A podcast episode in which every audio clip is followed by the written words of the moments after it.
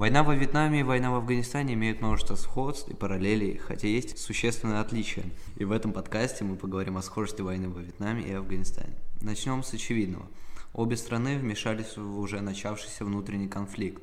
Так во Вьетнаме уже шла многолетняя гражданская война, когда американцы стали массово вводить туда свои войска в 1965 году, в то время как военные действия в регионе шли с конца 50-х, и в целом конфликты в регионе практически не прекращались с 1945 года.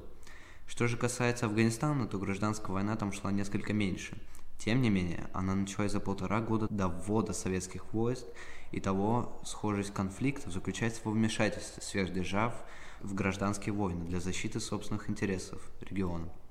Обе страны изначально полагали, что их войска не будут массово участвовать в боях, а будут охранять стратегически важные объекты. Для обеих стран войны стали крайне затяжными, на что, конечно же, не рассчитывало руководство. Советские войска в Афганистане находились практически 10 лет, американские около 8, и речь идет о полномасштабном вводе войск. Советское государство рассчитывало на крайне быстрое разрешение конфликта. Более того, имело такой опыт в Афганистане в 30 году, когда за считанные дни были уничтожены лагеря басмачей. Э, американцы также старались побыстрее расправиться с Вьетнамом, часто именно этим объясняется крайняя жестокость проводимой войны. Почему же войны оказались такими затяжными? Да потому что как Советский Союз, так и Соединенные Штаты оказались заложниками партизанской войны и не имели понимания, как с этим бороться.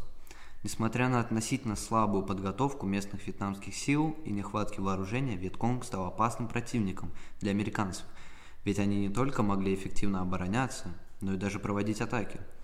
С афганскими маджахедами была похожая ситуация, несмотря на технологическое отставание их оружия – по крайней мере в начале войны, они смогли давать отпор советской армии. В особенности ведение партизанской войны стоит отнести умение местных пользоваться рельефом. В случае с Вьетнамом это непроходимые джунгли, а с Афганистаном горная местность. Вьетнам и Афганистан стали полигонами для противостояния сверхдержав и ведения гибридной войны. В обеих случаях противники сверхдержав активно поддерживались их идеологическими соперниками – так, несмотря на неучастие Советского Союза во Вьетнамской войне, правительство направляло во Вьетнам сотни единиц оружия, начиная от автоматов, заканчивая танками и ракетами. Понятное дело, советское правительство поддерживало вьетнамских коммунистов в борьбе против империализма. Поддерживали вьетнамцев и другие соцстраны, тот же Китай и КНДР.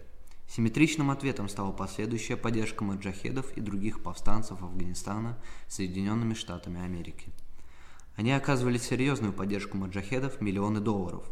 К примеру, те же «Стингеры», с помощью которых маджахеды боролись с советской авиацией, поставлялись именно американцами. Советский Союз и Соединенные Штаты поддерживали несостоятельные режимы, которые сами по себе были слабыми и не особо поддерживались в обществе. Как правительство Афганистана, так и правительство Южного Вьетнама, по сути, были марионетками в руках сверхдержав, полностью им подчинялись и контролировались потому сами по себе были несостоятельными и бессильными. Такое положение также ощущалось в обществе, потому что поддержка режимов была крайне шаткой. Еще их особенностью стало то, что они больше полагались на иностранные армии, чем на свои. Да что уж там, по сути, каждый второй солдат, воюющий на стороне этих режимов, был из американской или советской армии. Афганская и вьетнамская правительственные армии были достаточно слабыми формированиями. Результаты обеих войн также крайне похожи. Страны после продолжительного конфликта были вынуждены вывести собственные войска из стран. Это было связано как с массовой деморализацией обеих армий, так и с внутренним и внешним давлением на страны. Население Советского Союза и Соединенных Штатов Америки было крайне недовольно участием их стран в войне и впоследствии осуждали действия военных в этих странах. Интересное сходство также в том, что как американская армия, так и советская за все время вторжения по сути не знали поражений и до конца войны занимали ключевые точки в странах. На момент вывода советских войск они контролировали практически всю населенную территорию Афганистана. Такая же ситуация и с американцами, которые эффективно отражали все атаки Вьетконга и наносили ему существенный урон, а также контролировали 90% территории Южного Вьетнама. В обоих случаях ситуация сложилась парадоксально. Страны вроде бы контролировали территории, но война на истощение вынудила их вывести войска из стран. Как правило, обе войны считаются первыми поражениями Соединенных Штатов и Советского Союза, хотя это также довольно спорный вопрос. Как я уже говорил, оба поддерживаемых режима в лице Южного Вьетнама и Демократической Республики Афганистан сами по себе были несостоятельными, потому после вывода иностранных войск поддерживались недолго и пали в бою с противниками. Так, Южный Вьетнам после вывода американских войск в 1973-м простоял еще два года, после чего был поглощен Северным Вьетнамом и коммунистическим режимом. Ситуация с Афганской республикой немногим лучше. После вывода войск в 89-м продержалась до 92 года, а на ее смену пришло государство во главе с исламистами. Оба режима пали, даже несмотря на продолжающуюся поддержку со стороны американцев и советов после вывода войск. А сейчас, уже обсудив сходство двух военных событий, мы плавно переходим к их различиям, э, которых на самом деле не так уж и много. Э, целью СССР являлась поддержка Народно-демократической партии Афганистана. Это была, по сути, коммунистическая партия Афганистана. Поддерживать пролетариев всех стран вообще входило в идеологические задачи партии, ведь она пропагандировала именно мировую революцию. К тому же советское правительство опасалось, что в случае нападения Народно-демократической партии Афганистана, НДПА, власти в Афганистане придут враждебные силы, и американские базы у самых границ СССР станут реальностью. Официальным поводом для ввода американских войск во Вьетнам стало нападение вьетнамских катеров на американский корабль в 1964 году – Дураку понятно, что это все было провокацией, необходимой для начала войны, иначе что американские солдаты делали во Вьетнаме уже в 1959 году.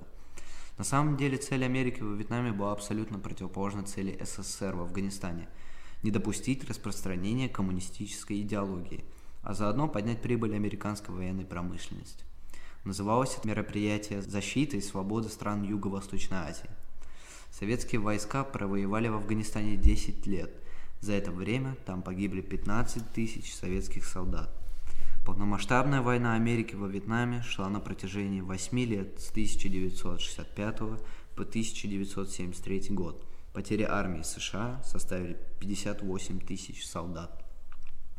В заключение можно сказать о том, что и советская, и американская армии вели контрпартизанскую войну против вооруженной оппозиции – столкнулись с почти схожими проблемами и получили весьма схожие последствия и схожую критику мирового сообщества.